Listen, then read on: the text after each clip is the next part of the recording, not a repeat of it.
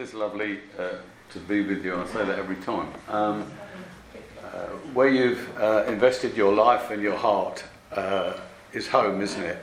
And we might move from home to home, but there are many homes really, and uh, this is uh, one of my homes, so it's always a joy to be with you. One of the things that sort of troubles me a little bit as a preacher of the gospel, as a teacher of God's word, is that many Christians don't live in the freedom that was made available to them through Christ. Saved, yes, but they haven't fully understood what this salvation really is and the, the freedom that Christ produced for them in their lives. The scripture tells us over and over again that Christ came to bring freedom to us my key verse this morning I've taken from 2 Corinthians uh, 3.17. Now you say, what makes this key? Usually for me is uh, if I'm reading or, or, maybe waking up or something, God just gives me a verse. And then I think, oh, this is good. I'll, I'll, I'll pursue this one. It makes life a little bit easier for me knowing what to speak about. And this verse came very strongly to me. 2 Corinthians 3 and 17 says this now the Spirit, uh, sorry, now the Lord is the Spirit, and where the Spirit of the Lord is, if you're an authorized Bible reader, there is liberty, but if you're an NIV reader, there is freedom. It's the same thing. Now, the Lord is the Spirit, and where the Spirit of the Lord is, there is freedom. Freedom in our lives many other verses. I wondered how many there were. There's 20 to 30 that are, say the same thing as this. Uh, and it explains the, what we're free of in, in lots of different ways. Uh, Luke 4 and 18 says this He has set me to proclaim freedom for the prisoners, which infers that at once we were prisoners, prisoners to somebody or something, but he came proclaiming freedom to us. It says in John 8 and 31 and 32, Jesus said, If you hold to my teaching, you are really my disciples, then you will know the truth, and the truth will set you free. So, simply by reading God's word and taking it on board and living according to it, we will experience freedom, liberty in Christ. In Galatians 5 and 1, it says this It is for freedom that Christ has set us free. He's like shouting that out, isn't he? Like it's a declaration. And uh, just one more. There, there, are, like I say, there are lots more. Uh, 1 Peter 2.16 says, Live as free men and women. Live free. What is it then that has enslaved us that we need to be freed from? If you knock on the door of people down here and say, Are you a prisoner or are you free? They'll say, Oh, I'm free, mate. I can do anything I like. You know, I'm free to. Uh, they think they're free. But obviously, Scripture says, Before we came to Him, we weren't free. We were slaves. We were imprisoned. We thought we had freedom, but that was the deception of the enemy. Really, we were bound. But Christ has come to set us free. What is it then that has enslaved us? What is it then that denies us this freedom that Christ is talking about here? It's the thing called sin. Just a little word, just three little letters sin. It's not sins, it's sin. The best way I can describe sin and what sin is is described for us in the scriptures. In the early chapters of Genesis, we see that Cain and Abel bring sacrifices to the Lord. We see that Abel's sacrifice is acceptable to the Lord. He brings a lamb, and so the, the lamb is killed, and the blood uh, speaks of, of death and, and, and, all of these things. And we know that without the shedding of blood, there is no forgiveness of sins. So God accepts Abel's sacrifice. In accepting his sacrifice, he accepts Abel. I have no reason to believe that Abel was any better or worse than Cain. He came with his sacrifice, It was the right one, it had blood, and so God accepted it. Cain, on the other hand, he does everything by his own strength and effort. What he grew, what he cared for, what he looked after. So he brings this to the Lord as a sacrifice, and almost he's saying, Look how, how good I am. Look how hard I've worked for this. Look, and it says that God rejects his sacrifice. You see, to be forgiven and to come into relationship with God, it's only by his grace. There's nothing you can do to save yourself or make yourself acceptable to God. It's not possible. So he rejects his, his offering, and in the rejection of his offering, he's rejecting Cain himself. Cain is angry, resentful. He even despises what God has done to him. God comes to him after that event. He says, Cain, why are you so angry? I can see it on your face. You're livid. He said, Do you not know that if you stay like this and don't deal with this situation and come before me in the right way, sin is crouching at the door and it wants to enter in and possess, enter in and control. It wants to run your life. I think that's a tremendous illustration of sin. Sin is like a person, you see or a spiritual personality that crouches at the door of your life and has broken into our lives and is controlling us. So, I don't want you to think of sin, as I talk about this morning, as your sins, the things that you do wrong, because the sins that we do are the result of sin in us. It is like there is something wrong with us It's as though we've got some sort of illness or disease. Uh, think about it as, as sin, and so we have symptoms of this illness, and the symptoms are the sins that we commit. Jesus came to free us from sin. Not, not the sins that we commit. If he can free us from sin, we won't commit the sins. He comes to free us from sin. Sin's enslaving effect on our lives.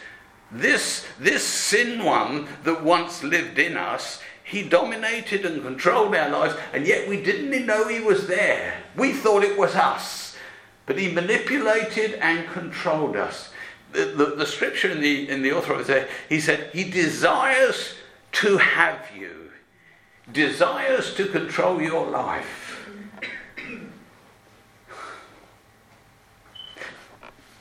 this freedom that Christ has come to give us, it wasn't only to free us from something, this, this control of this sin thing in us, but to lead us into liberty and freedom.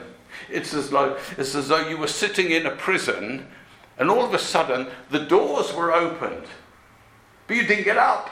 You just kept sitting there. You didn't step out into freedom. It was like, what was the point of opening the doors if you're going to still sit there? Sometimes I think Christians are a bit like this. The prison door has been opened, but when I look at their faces and listen to their, the, the things they're saying, they're still in the prison. We need to come out of the prison. We've been, we've been freed, now come out and live in this freedom that Jesus is talking about. This is how Paul describes it in Romans 8 and 21. He, taught, he calls it the glorious, the glorious freedom of the children of God. Do you experience that? Yes? The glorious freedom. Or do you feel you're a prisoner sometimes? Still in prison, still locked up, still, still struggling, as it were? No. The glorious freedom of the children of God. How do we get into this mess? In the Old Testament, we read uh, about the people of God. The people of God, uh, for them to live with Him in harmony and relationship, God had to give them rules. Every relationship that you're in has rules. Did you know that? I have a wonderful relationship with that dear woman sitting there on the back line, but I tell you, we've got rules. Okay? Now, they're not written down anywhere, but if I break one, she tells me. I don't always tell her when I think she breaks a rule, but there we go. Uh, but she tells me when I break a rule. And I understand that. It's boundaries, you see. There's boundaries. You can't take liberties in relationships, there are rules.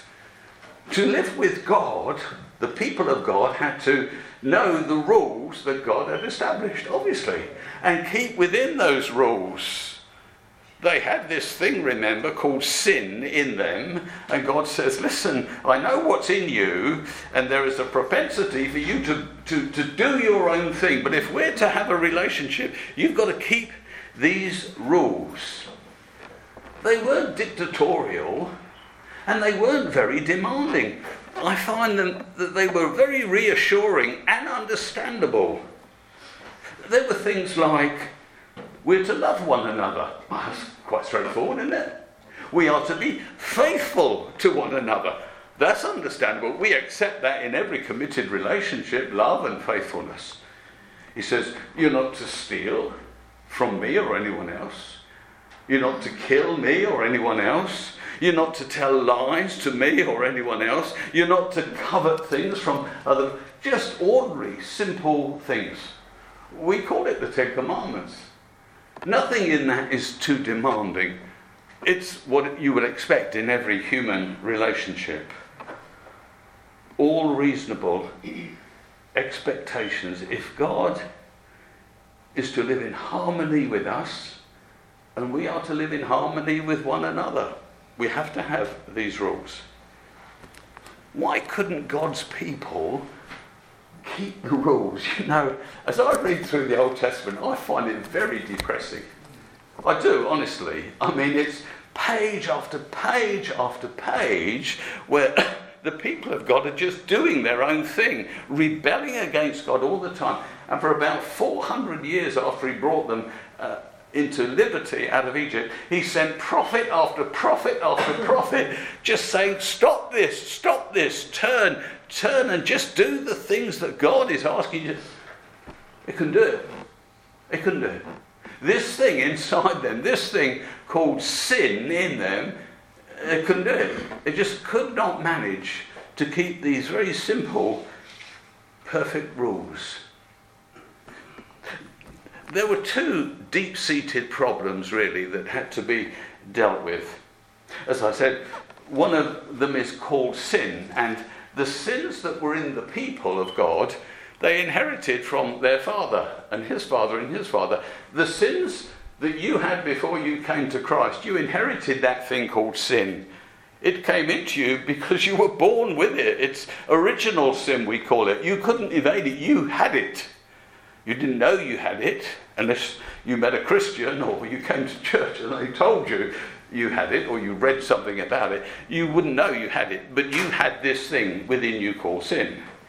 The other thing, this other deep seated problem, was they found it impossible even though they heard the word of God and read the word of God and the prophets were telling them, they found it impossible to obey, even when they tried to. Remember when the book of the covenant was read to them and they all said with one voice, We will obey it. I have to chuckle to myself when I, I read that. So, mm, you want to, I see that, but you won't be able to. It was a deep problem, you see. Sin was a deep, deep problem, but also this ability to obey was just as deep and serious. In fact, it was so deep they could never find the motivation to obey God, let alone obey Him. They had no heart to do it. That's how they slept, uh, slipped away all the time from Him. You, you are not a sinner because you sin. You're not a sinner because you sin. You sin because you're a sinner. Understand? We sin because we're sinners. Sometimes you think, well, I'm a sinner, therefore I sin. No, no, no, no.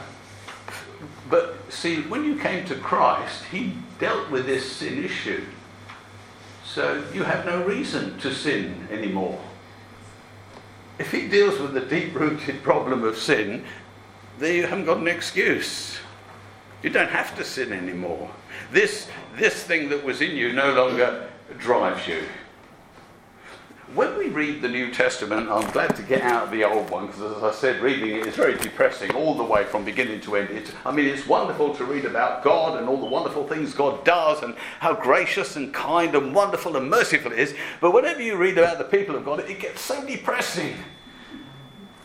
So we come into the New Testament.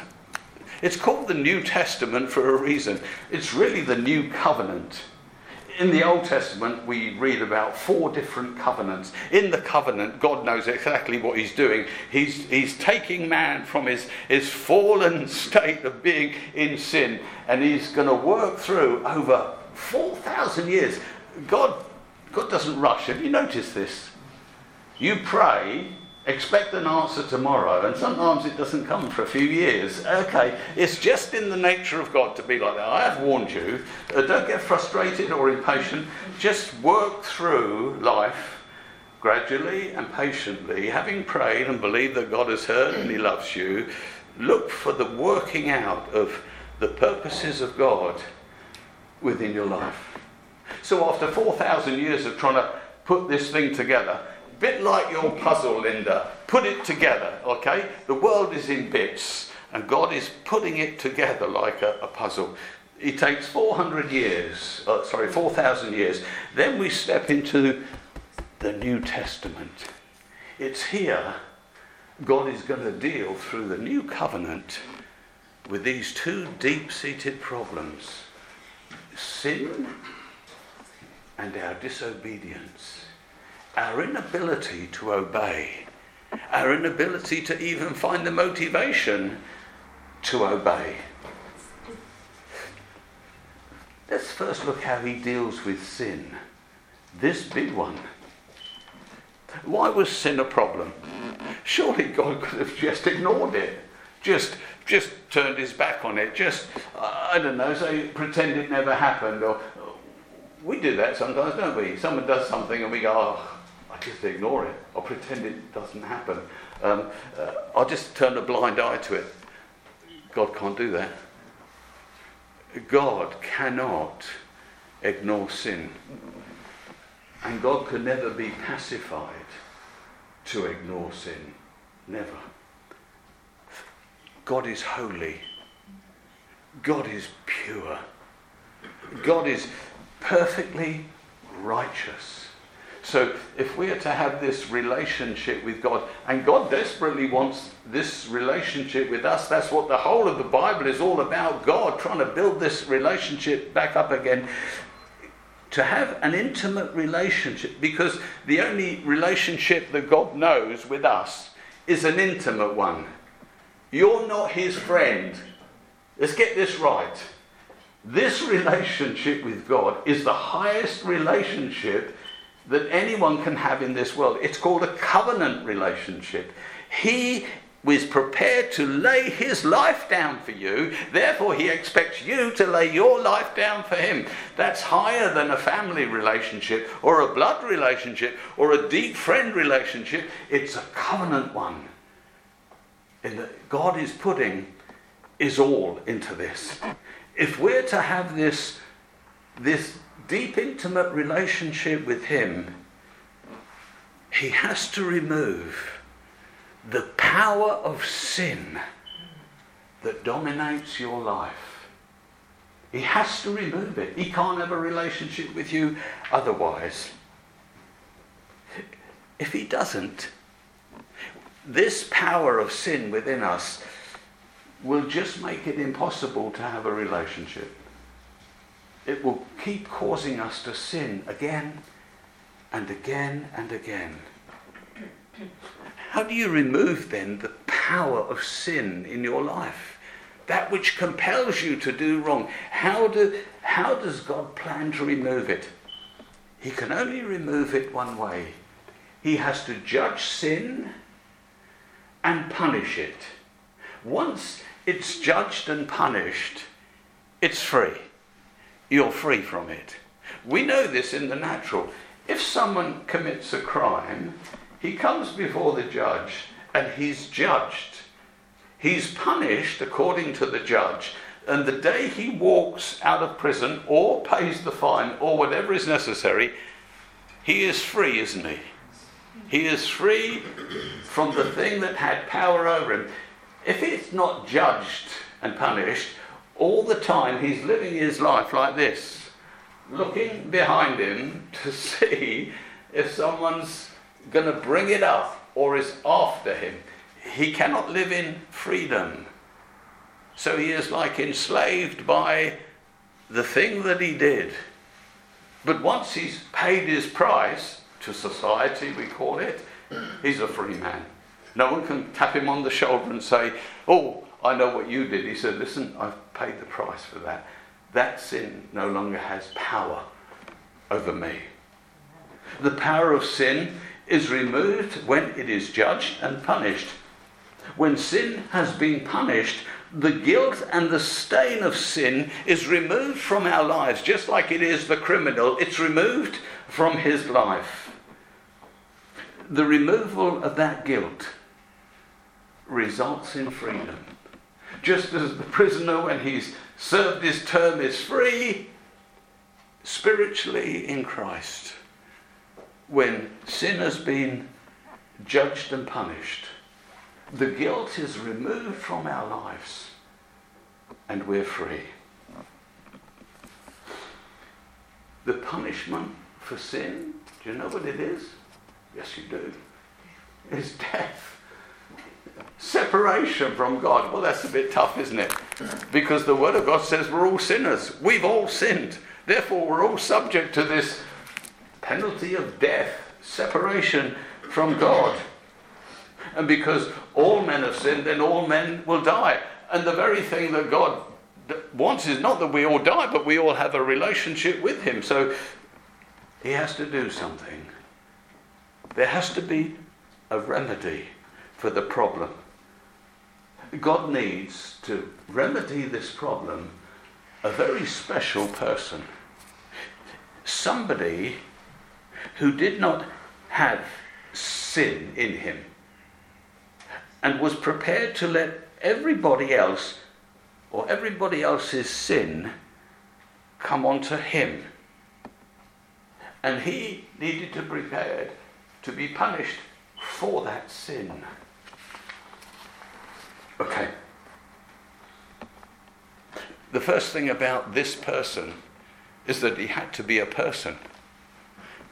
For God to deal with the sin problem, he needed a man. He couldn't do it any other way.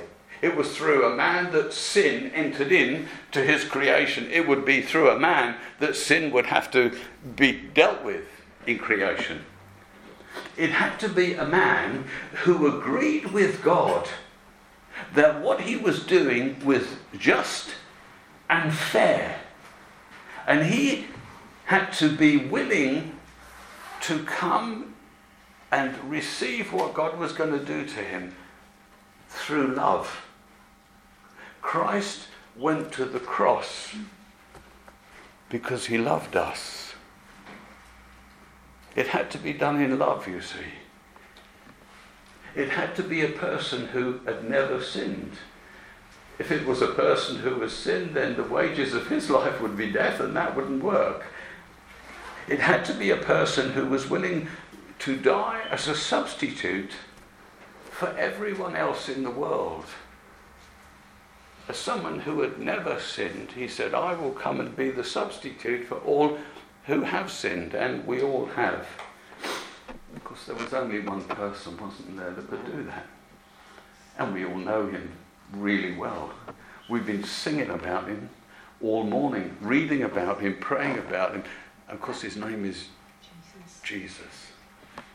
Isn't that a lovely name? Mm. Isn't it? You see? And you know why it's so lovely? because He is the one who has set you free. That's why it's lovely. No one else in the world could do that. But God's only Son volunteered, as it were, to come from heaven To take on, it says, the very nature of a servant. That means to serve you, to give himself to you, to put himself in a lowly position that he might lift you up or serve you or do things for you. He had to come as a servant and to hold for his life as a substitute for sinful humanity. To be your substitute, my substitute. Because those that haven't received Christ as their substitute, they will have to die for their sin and be separated from their God forever. This he did. All of our sins, the sins of each one of us, was put on Jesus Christ.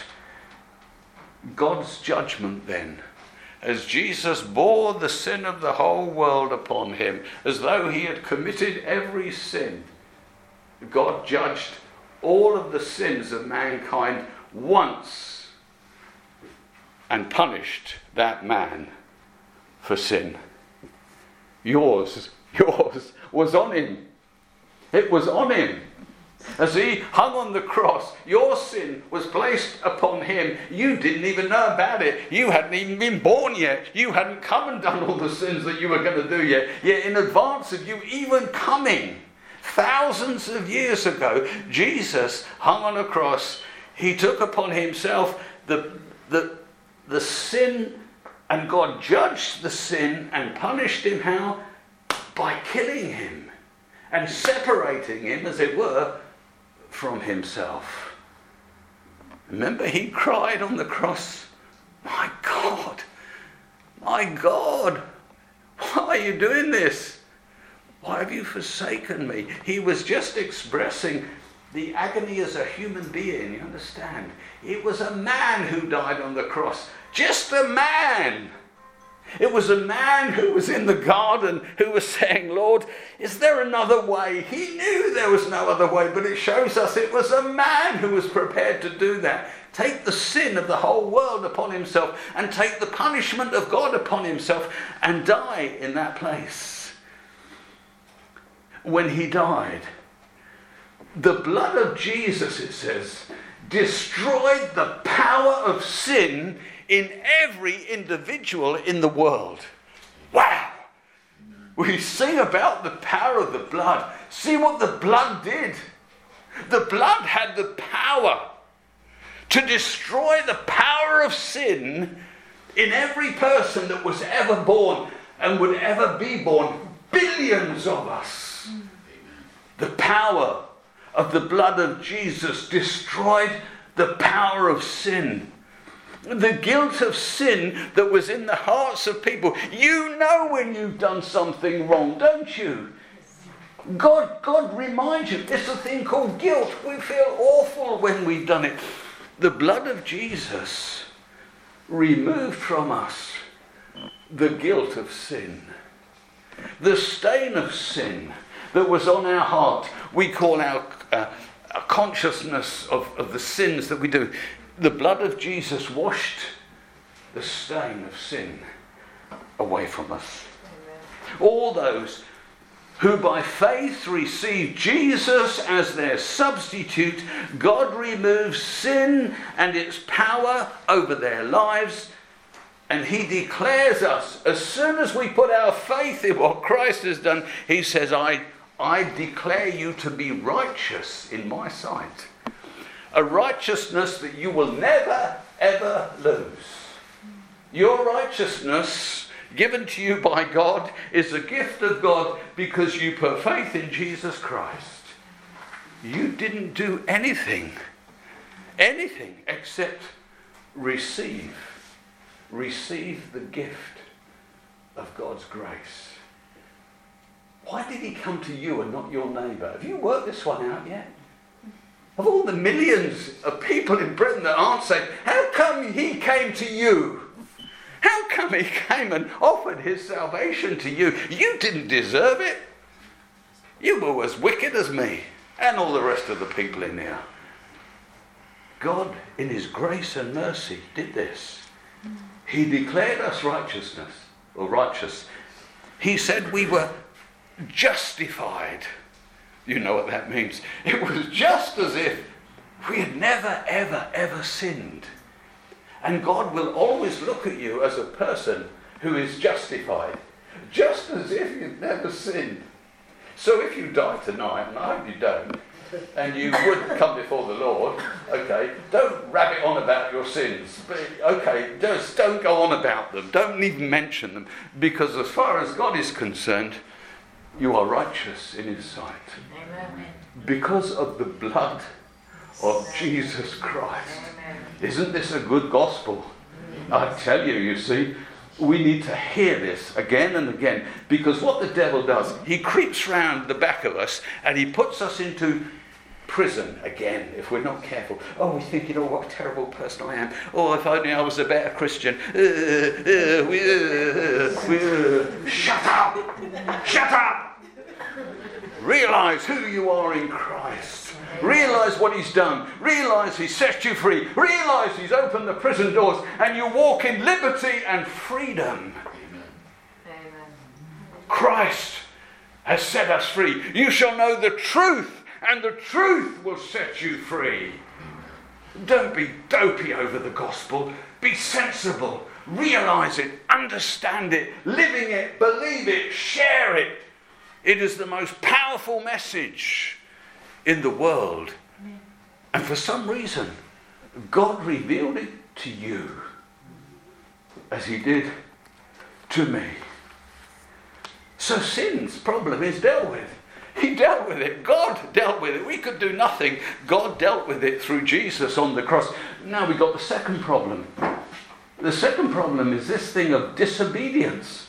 See, He's made you righteous in His sight, but we can still be disobedient, can't we? We don't have to obey Him because it wouldn't be love if we had to. So we have that freedom to obey or not obey. God then had to do something with our disobedience. To do something that we wouldn't only obey Him, but we would want to obey Him. When we read this, we would go, I don't only want to do this, I really, really want to do this. I'm not doing this because this is what God wants me to do. I really want to do what God wants me to do. Through Jesus' death, God solved the problem of man's guilt, the stain of sin and the power of sin. But listen, it was through his life that he made it possible for us to be obedient. You say, well, how does that work, Phil? Listen to this verse in Romans 5 and 10. For if we, when we were God's enemies, we were reconciled to him through the death of his Son, how much more, having been reconciled, shall we be saved through his life? How does his life save us? I, I get what you're teaching me, Phil. I get how his death saved us. Somebody had to come and stand in my place and, and take the punishment, and then if I believe in him, then he takes the punishment, and I'm free. How does him living save me? When Jesus came, he came as a man, remember? And it, he laid aside the, the divine bit, so he lived as a man. He was tempted, like all men and women are tempted, tempted to sin. But he never sinned, did he? Ever, once. Through his life, he lived an obedient life for God. It says he learnt obedience through the things that he suffered. Every day he was tempted to sin, to do wrong things, just like you and just like me. But he chose never to do that. Jesus lived as a human being the perfect life, keeping every law of God. You're thinking, how could he remember them all? He didn't have to, and nor do we. God's made it really simple. We only have to remember one law. What is it? to walk in love. That's, and God said, I'll make this really simple because I know how hard you find life. He made it really simple. So all Jesus had to do was walk in love day after day after day. It could be said that the law of God was written on the hearts of Jesus. It was written on his heart. When we receive Jesus as our Saviour through faith and the sin problem is dealt with, something else happens to us. His nature comes into our heart, into our life. It wasn't just because you signed a bit of paper and you believe certain things that you were saved. No, no. In faith, as you receive Christ, his nature entered into us. His heart, his heart entered into our heart. His heart became our heart. And so, if the laws of God were written on his heart, they're written on your heart as well. We now have the law of God written on our hearts. It's there. It, it came through Christ.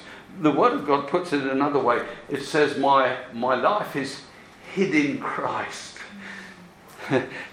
he didn't only die for me, He lived for me as well. The life He lived, He lived for me. The righteous life He lived, He lived for me. In Jeremiah, we get a promise of this New Testament, new covenant that God was going to bring about. He says, This is the covenant I will make with the house of Israel. The house of Israel is all of us. We are the house of Israel. This is the covenant I will make with the house of Israel after that time, or a bit later on, he says, declares the Lord, I will put my law in their minds and I will write it on their hearts. The law of God, you see, that you found it so difficult to obey, is actually in your heart and in your mind. When that law came in, the pollution of sin in the human heart was dealt with. It was washed away. Sin is cleansed from the human heart and the hostile values that you used to live by, you don't live by them anymore. You go, what are these hostile values that I had? Mm, read Galatians 5, it tells you what they were. They were the values that you lived by. Your fallen nature caused you to live by them. It says in Galatians 5 and 24 those who belong to Christ Jesus have crucified the sinful nature with its passions and its desires. You had an old value system that was selfish, pleasure seeking, materialistic, all for you. That was your value system. Gimme, gimme, gimme. But when we come to Christ, He gives us a new value system. He's implanted his heart within us. So the new value system is this. You know it. It's Galatians 5 22 and 23. But the fruit of the Spirit, remember what it is? The things that govern your life love, joy, peace, patience, gentleness kindness, faithfulness, goodness, and self control. It might be good every day to get up and say those things before you start on the day.